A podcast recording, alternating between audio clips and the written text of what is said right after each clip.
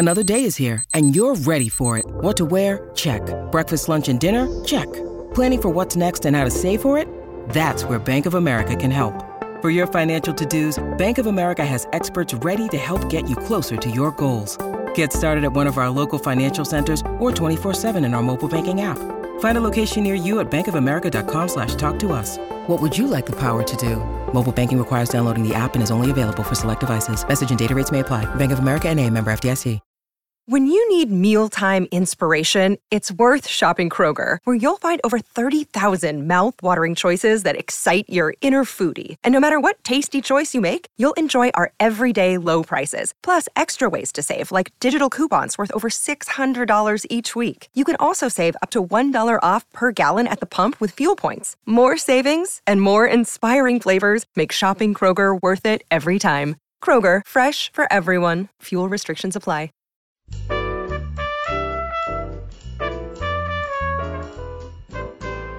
This is Behind the Mic with AudioFile Magazine. I'm Joe Reed, and Alan Minskoff has been with me for the entire week, which of course is always a pleasure. And I'm always curious how he's going to bring his week to a close. Well, we are bringing the week to a close with perhaps the most fun of all. It's a mystery without violence.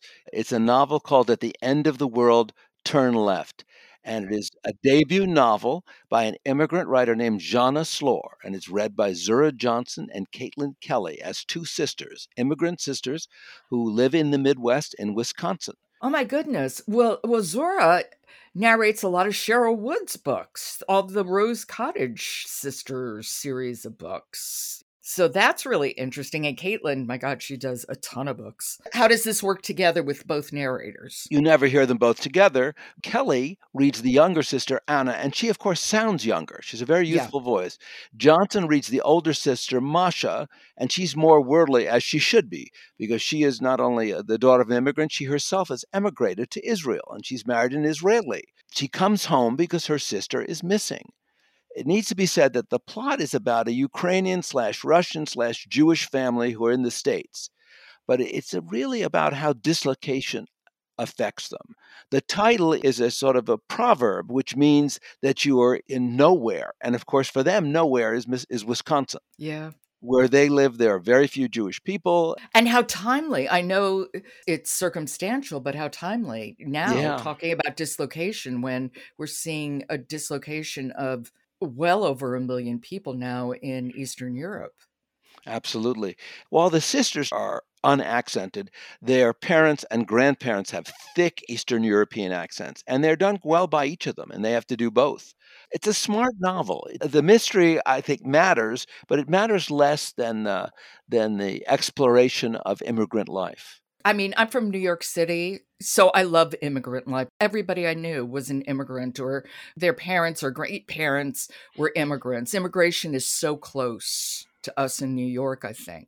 I think that's absolutely true. And, you know, of course, being in, in the middle of the country where they didn't have a, a peer group, the dad is successful, but maybe not in his interpersonal relationships. The mom has left home. That's another dislocation in this uh, mystery of dislocation. And the younger daughter was a talented painter who was encouraged by her family not to continue painting at university and to take up something that is more useful. Of course. The older daughter is more seemed in her younger years to be at loose ends, and then she finds life and love in Israel, and she becomes more religious. Um, which is almost counterintuitive because people don't always become more religious in very secular Israel. So, should we hear some? Absolutely. And this is how they end up in Wisconsin. Okay. This is At the End of the World, Turn Left. It's written by Zhanna Slor and it's read by Zura Johnson and Caitlin Kelly. This is how we ended up in the middle of Wisconsin. The only Russian kids for hundreds of miles. Not to mention the only Jews. Well, that and my great aunt Rachel happened to live in Wisconsin. And since she sponsored us to immigrate, we had to come here too. That didn't mean we had to stay. Papa! What? I grab his phone out of his hand, stopping him from typing instead of looking at the road. I catch what I think is an email header from a law firm. Without looking at it again, I put the tiny machine into the cup holder with two fingers, as if touching it will spread some disease I don't want. Well, she certainly does voices pretty well, doesn't she? She she does. oh, I'm downloading this even as we speak, which is why I might be oh, you're going to enjoy it. But there you go. See, I don't know if there's a category such as mystery light because we normally think of mysteries you know with death. There's not that here. No, there is. It's called a cozy, but I don't think this is a cozy. All I'm saying is that it's smart and it's entertaining and nobody dies. Amen, brother. Alan, thank you so much. We were talking about At the End of the World Turn Left, which is a great title. It is written by Zhanna Slor and it's read by Zura Johnson and Caitlin Kelly. Well, as always, much too fast, but I will talk to you next month. I look forward to it. And thank you for a fun, a fun week. Alan Minskoff is a contributor to AudioFile magazine. This episode of Behind the Mic is sponsored by the audiobook editions of Sherryl Wood's Sweet Magnolia series. The series follows three South Carolinian women who have been best friends since childhood as they help each other through the ups and downs of their lives. Dreamscape Publishing offers the entire series. Find out more at dreamscapepublishing.com. Behind the Mic is produced by Jessica Lockhart. Robin Whitten, Michelle Cobb, Evelyn Connolly, Sandy Henschel, and Alan Minskoff are contributors. Jennifer Dow is our editor, and the music is William Ross Chernoff's Nomads Four Way.